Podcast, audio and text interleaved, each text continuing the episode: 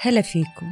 معكم أنا نوال الحيدري في بودكاست خبرات العمر. أثير معكم في كل حلقة موضوع يهمنا نتحدث فيه نناقشه ونستخدم خبراتنا ومطالعاتنا لفهمه والتعمق فيه. موضوعنا اليوم وهو بعنوان استمع لطفلك ليسمعك. الزواج تخطيط لحياة قبل يكون تخطيط الحفلة والمعرفة وكسب مهارات حياتية هي باب نجاح أي زواج. تقدم المستشارة نوال الحيدري دورة كيف نخطط لزواج ناجح لكل المقبلين على الزواج عبر جلسات تدريبية ثنائية للمخطوبين. بالإضافة للمتابعة المجانية على مدار ثلاث أشهر. للاستفسارات والاستشارات تجدون رابط التسجيل في الدورة على حسابات أستاذة نوال الحيدري في مواقع التواصل الاجتماعي آت نوال الحيدري أو على رقم التواصل 055 سبعة خمسة أربعة اثنين تسعة اثنين سبعة.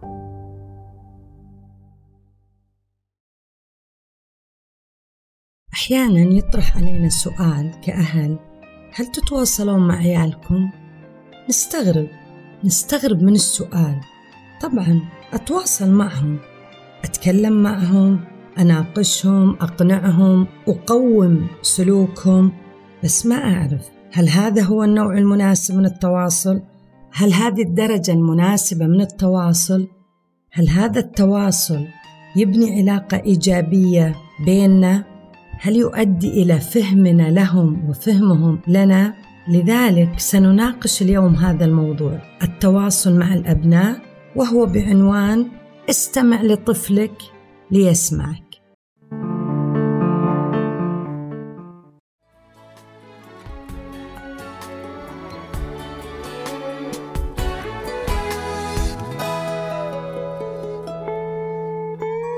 بسمة تنسي الألم حضنه روح تضم.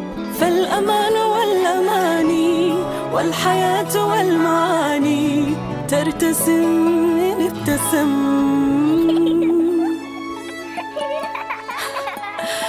قلتها من قلب أم يا بني فلتدم.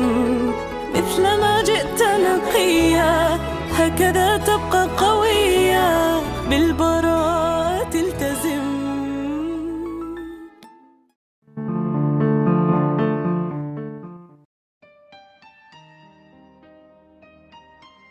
لبناء علاقة مشبعة مع الطفل لابد أن نتعلم التواصل بفعالية. مثل ما قلنا لو واحد سألني أنت بتتواصل مع طفلك أشعرنا شخص غريب. شلون أنا ما أتواصل مع طفلي؟ هذا طفلي. ولكن هل اللي يحدث من حديث وأوامر نصائح هذا هو الذي يعتبر تواصل؟ التواصل دائما يحتاج طرفين مرسل ومستقبل وموضوع عشان يكون تواصل. ولكن إذا كان إرسال فقط وشخص يستقبل هذا يعتبر تواصل من طرف واحد. إحنا نحتاج تبادل في الإرسال والاستقبال. إحنا نحتاج إن إحنا نتحدث معاهم ويردون علينا يتكلمون ونسمعهم. إذا كان أكثر حديثنا مثل ما قلنا تذكير أسئلة متابعة وطبعا إحنا هذا الطبيعي لأن هدفنا تربية هدفنا تنشئة مناسبة لأبنائنا لكن إحنا نحتاج علاقة تبني عاطفة إيجابية. ما نبغى تواصل يزيد التوتر. الطفل يحتاج إلى من يفهمه ويسمعه وحتى نستطيع أن نفهمه ونسمعه نحتاج إلى بعض الأمور أن نركز عليها. لابد أن نتبنى استمع له قبل أن يستمع لك. افهمه ليفهمك.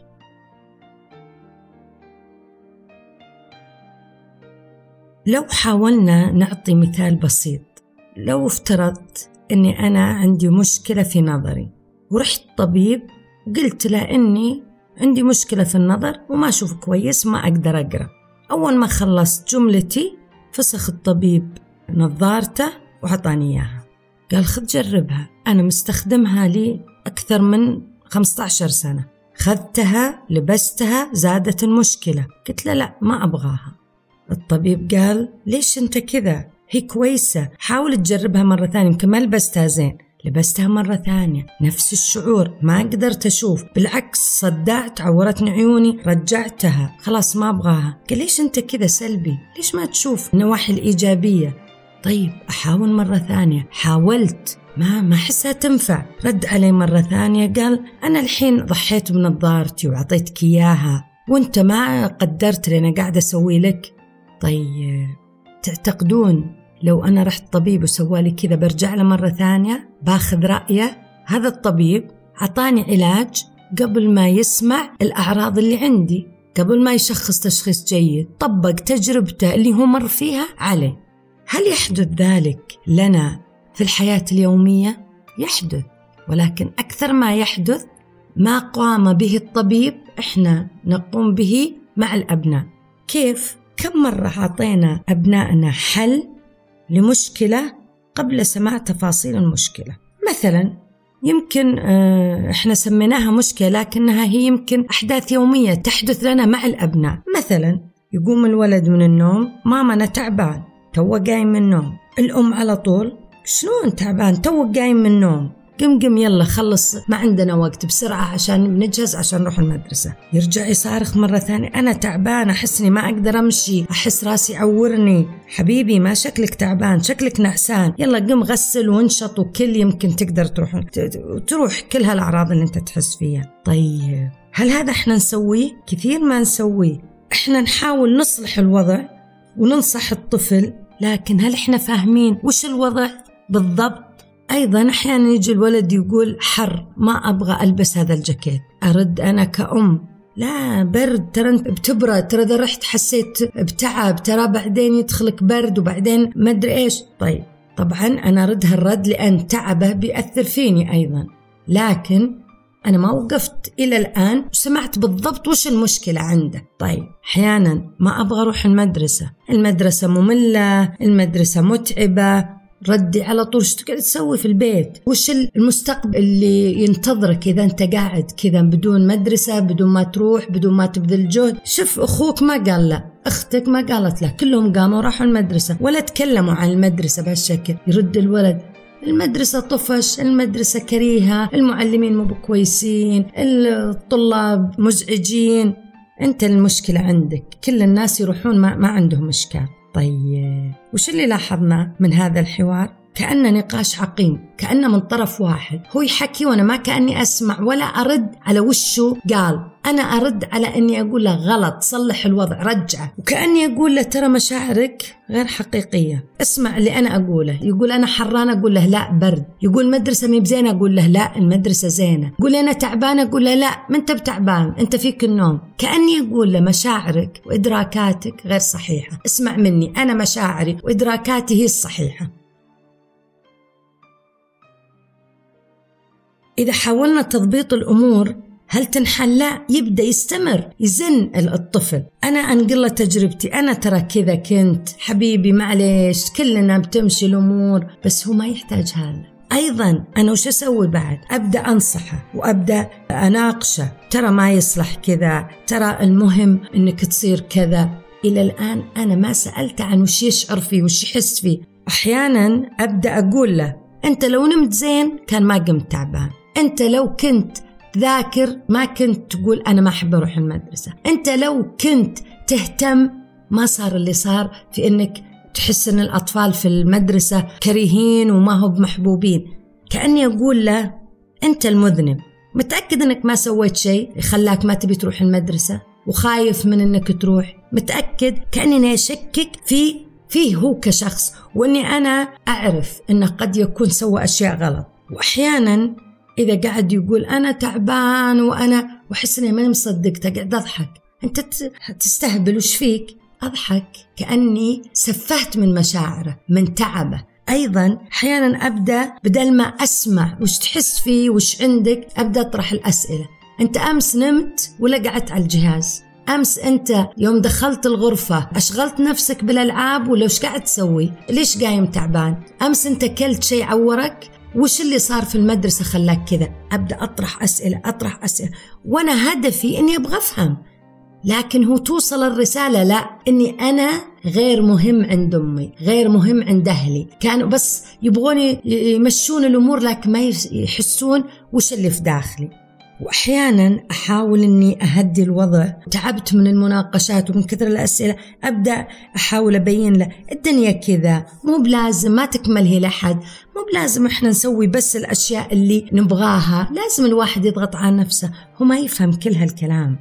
هو يحس إنه متوتر يحتاج أحد يسحب هذا التوتر. طبعا إحنا نسوي كل هذا لأن نعتقد إن هذه الطريقة الصحيحة. لكن اللي يوصل لاطفالنا غير كذا.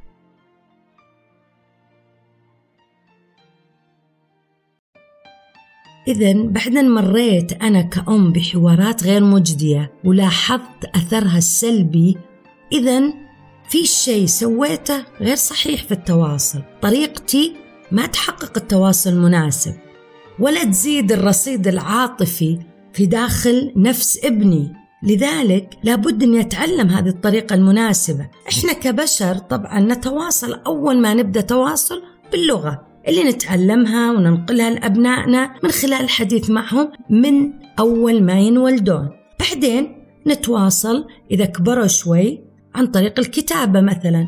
أكتب له note أرسل له message إذا بدأ يكبر. أيضا أتواصل عن طريق القراءة. أقرأ الملاحظة اللي كتبها لي. أقرأ الرسالة اللي أرسلها لي.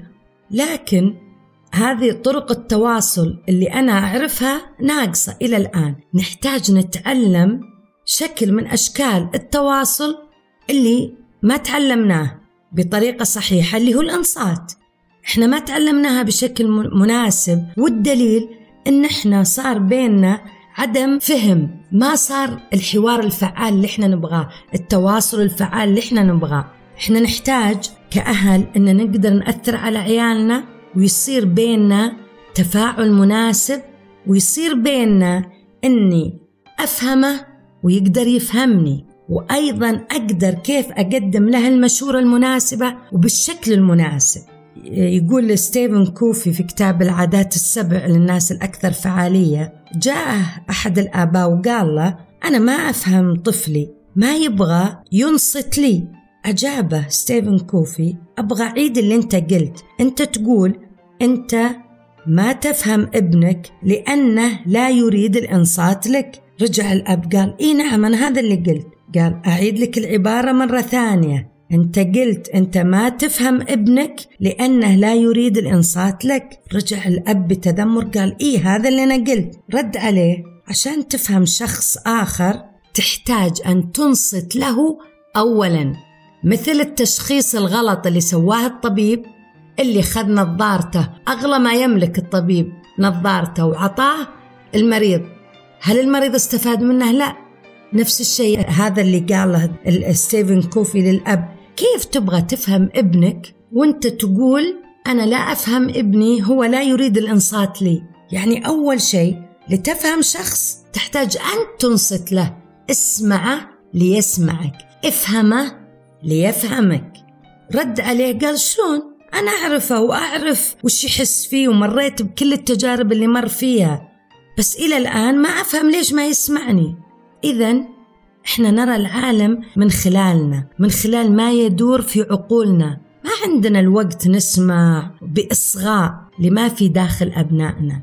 نحن عندما نحاول أن نسمع وننصت أحيانا نمر بأنواع أو مستويات من الإنصات غير مناسبة. مثلا يتكلم الإبن وأنا متجاهل الكلام. كأن الطفل غير موجود.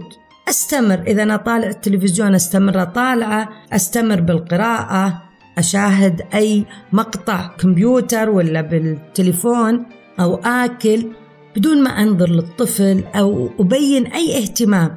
هذا يبين له أنه غير مهم بالنسبة لي كأني غير مبالي بأي شيء يقوله. هذا يخلي الطفل يتعود إنه ما يتكلم لي. يمكن وهم صغار نطنشهم نعتقد إنهم مو مركزين هذا التطنيش لكن هذه نتائجه بنشوفها مستقبلا إذا كبروا وصاروا ما يتكلمون معنا. ونقول ليش ما يتكلمون عيالنا؟ لأننا وهم صغار تجاهلناهم وهم يتكلمون. واحيانا يصير نستمع بمستوى آخر اللي هو نتظاهر إن إحنا نستمع. وهذا كأني أوهم أن يستمع له أو أجامله كأني أنصت. وأنا بالصحيح بعيد عنه في عالم آخر ذهني مشغول بشيء ثاني. هذا يشعر الطفل بعدم الراحة حتى لو تظاهرت أني أطالعه وأحط عيني بعينه لكن باين من عيوني أني ماني مركزة. أحيانا أنا أسوي روحي عشان ماما اسمعيني ماما اسمعيني شافني أنا متجاهلته أول أمر. أحيانا يلف راسي ماما اسمعيني طيب أسمعك وطالعك وأنا مخي مو موجود. وهذا من أخطر الأنواع لأن أحيانا يقول لك شيء يحتاج أنك توجهه فيه. تقول نعم أو لا. لكن أنت سويت روحك سمعت وتهز راسك هو اعتقد إنك وافقت على أمر من الأمور. إذا أنت في كامل تركيزك قل له أنا ماني في كامل تركيزي بعد شوي ارجع لي أو بعد شوي أنا بجيك لأن أحيانا يتخذون قرارات باعتبار إن لها الوافقوا عليها لأن إحنا مسوين أرواحنا نسمع وإحنا ما نسمع. أحيانا نمارس الاستماع الانتقائي. نسمع ليس ما يريد شرحه بل ما أريد أن أسمعه. أنا من معلومات كانت غائبة عني وبالأغلب هذه فيها تصيد للأخطاء. يقص القصة أنا ما أسمع من القصة ولا أركز إلا المعلومة اللي أنا أبغاها. هو قاعد يقص عن موقف صار ومتحمس يقص الموقف. أنا مركزة على مين الأشخاص اللي كانوا فيه. عشان بتأكد هو راح مع الناس اللي أنا قايلت له لا تروح معهم ولا لا. هذا يخلي أيضا من الأشياء اللي تخلي الأطفال أو الأبناء ما عاد يبغون يتكلمون معانا لأننا كأننا نتصيد الأخطاء. ولأكون مستمع جيد. لابد من احترام مشاعر الطفل وإتاحة الفرصة له أنه يعبر عن أفكاره. حتى لو ما اتفقت معاه على كل اللي يقوله لكن أظهر له أني متقبلة مشاعره. حتى لوها مختلفه عني أبين هذا التقبل عن طريق أني الكلمات نبرة الصوت التواصل بالعين وأيضا أحتاج أنه ما أسفه رأيه. إذا قال شيء أقبله. وهذا يسمونه استماع يقظ. يعني إيش استماع يقظ؟ إحنا تو قلنا يقول أنا تعبان أقول لا أنت متى بتعبان. هنا أقلبها. مثلا هنا لو خذنا مثال ثاني لو قال لي الطفل أنا ما أعتقد أني بجيب درجة كويسة في هالمادة لأن المعلمة ما تحبني. أنا الآن أبغى أبين له أني فاهمة شعوره وإني ما أشكك فيه. أقول له أنت معصب. وغضبان على المعلمة. تحس أنك ما ممكن تجيب درجة كويسة صح؟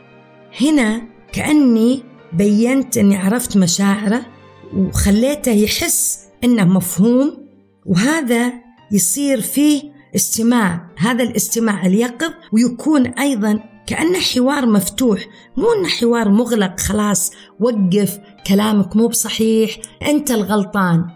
عشان كذا إحنا نحتاج غير الاستماع اليقظ أيضا نحتاج الإنصات بانتباه. نحتاج أنه إذا تكلم الطفل أقبل عليه أركز معاه. مثل ما قلنا عيوني تكون في عيونه تركيزي يكون معه. ماني متشتتة. أطالع جوال أطالع تلفزيون أطالع كتاب.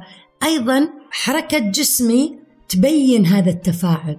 وخير مثال لنا الرسول صلى الله عليه وسلم كان إذا جبي يتكلم مع شخص يقبل عليه بكل جوارحه يحسسه أنه جدا مهم وهذا أقوى أثر. إذا الرسول صلى الله عليه وسلم طبق هذه القاعدة كيف إحنا مع عيالنا؟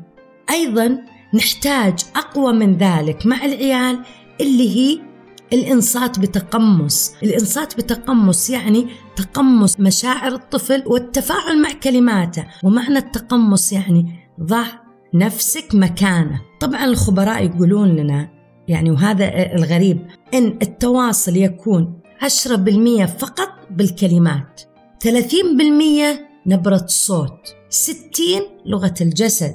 إذا إحنا نستمع بالإذن والعين والجسد.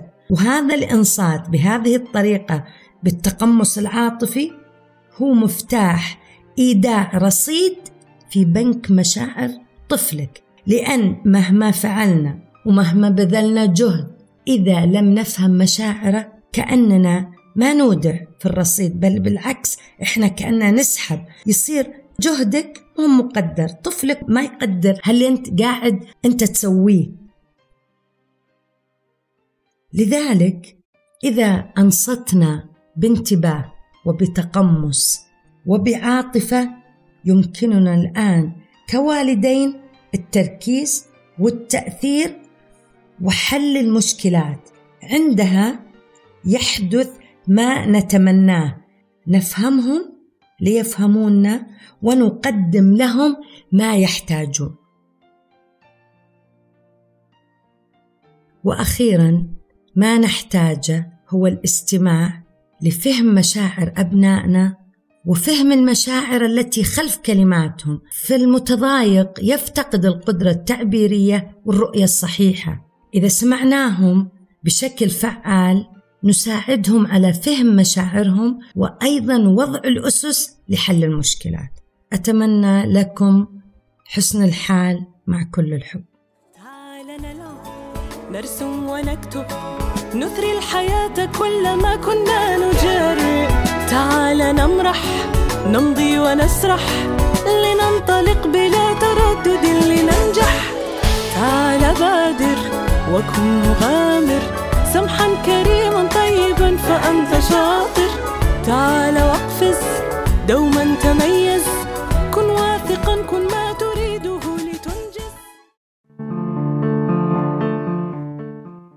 يقال اقرأ ما ينفعك ونضيف انتفع بما تقرأ وتسمع.